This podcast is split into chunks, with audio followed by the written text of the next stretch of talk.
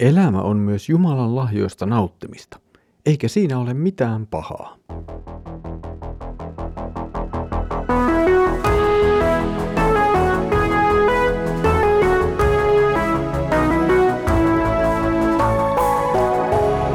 Kirjoitusten pauloissa.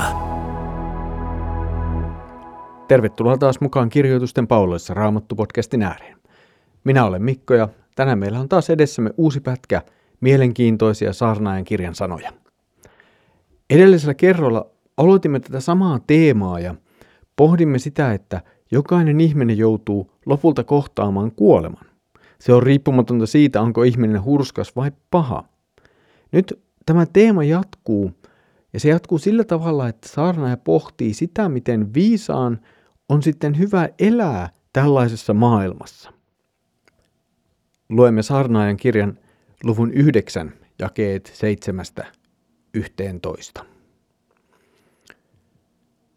Syö siis leipäsi iloiten ja juo viinisi hyvillä mielin, sillä jo kauan sitten Jumala on hyväksynyt nuo tekosi.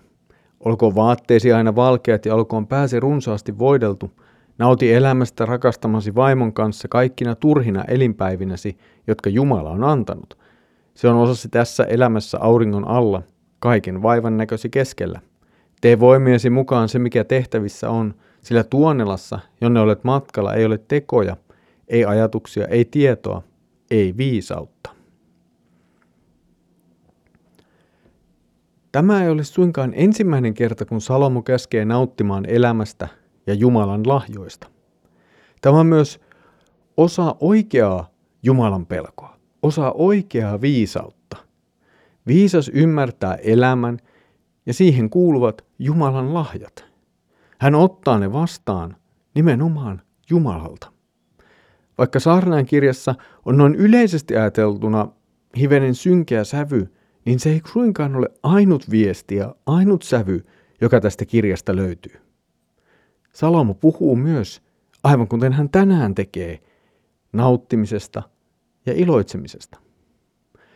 Jumalan hyvät lahjat tässä maailmassa on tarkoitettu myös tuottamaan iloa ja nautintoa meidän elämämme. Meitä ei siis ohjata elämään ilman iloa ja ilman iloa ja nauttimista Jumalan lahjoista. Päinvastoin niistä saa ja oikeastaan jopa tulee iloita. Ja juuri luottamus Jumalaan vapauttaa ihmisen tekemään näin. Salomon puhuma vaatteiden valkeus ja pään voiteleminen ovat myös merkkejä ja viestejä juhlasta ja nauttimisesta. Ne ovat tavallaan oikeastaan vastakohta paastolle ja surulle. Ja tässäkin voimme palata kysymykseen nimenomaan oikeasta Jumalan pelosta. Oikea Jumalan pelko, se vapauttaa meidät pelkäämästä mitään muuta kuin Jumalaa tässä maailmassa. Se antaa meille myös mahdollisuuden syvästi ja ymmärtäen iloita ja nauttia luomakuntaan meille annetuista kaikista lahjoista.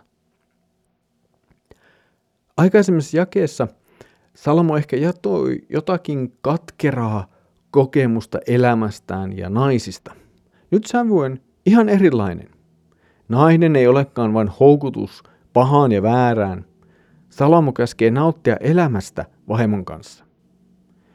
Lisäksi vaimo ei ole nyt vain vaimo, vaan rakastamasi vaimo. Elämä rakastetun kanssa on Jumalan lahja, josta voi kiitollisesti nauttia.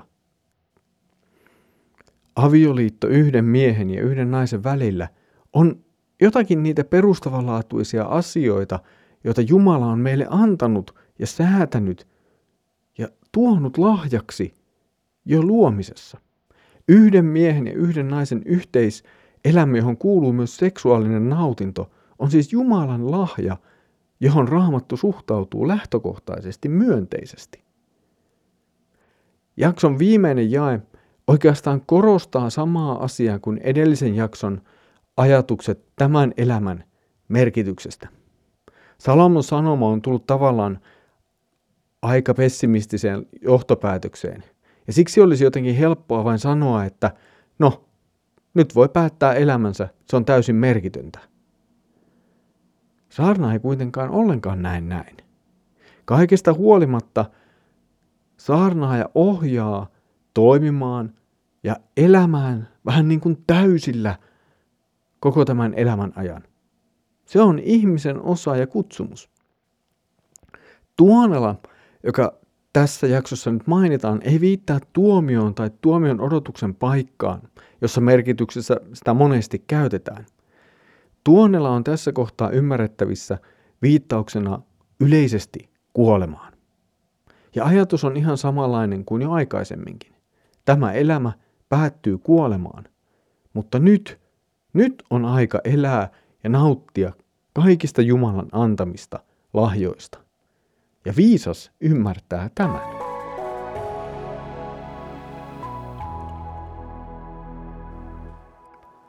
Olet ollut mukana kansanlähetyksen tuottamassa kirjoitusten pauloissa Raamattu-podcastissa, joka on osa kansanlähetyksen laajempaa podcastien perhettä. Voit käydä tutustumassa näihin muihin podcasteihin osoitteessamme klmedia.fi. Salomo on tänään ohjannut meitä nauttimaan elämästä ja Jumalan lahjoista jo tässä ja nyt, siis tässä ajassa, jossa me elämme. Jollakin tavalla uskovan elämässä on kaksi vaaraa. Me voimme joko liikaa elää tulevaisuudessa, siis taivaassa, ja unohtaa elää tässä maailmassa. Tai sitten voimme kiinnittyä tähän maailmaan niin, että unohdamme taivaan ja ihan kaikkisuuden kokonaan. Kumpikin näistä johtaa jollakin tavalla huonoon lopputulokseen. Jos keskitymme vain taivaaseen, niin unohdamme, että meille on annettu tärkeä ja oikea kutsumus myös elää ja toimia, jopa nauttia tässä maailmassa ja tässä hetkessä, jossa me elämme. Jos taas kiinnitymme tämän maailmaan ja sen tavoitteisiin, niin unohdamme helposti Jumalan ja hänen tahtonsa seuraamisen. Näiden kahden asian välillä meidän on siis löydettävä tasapaino.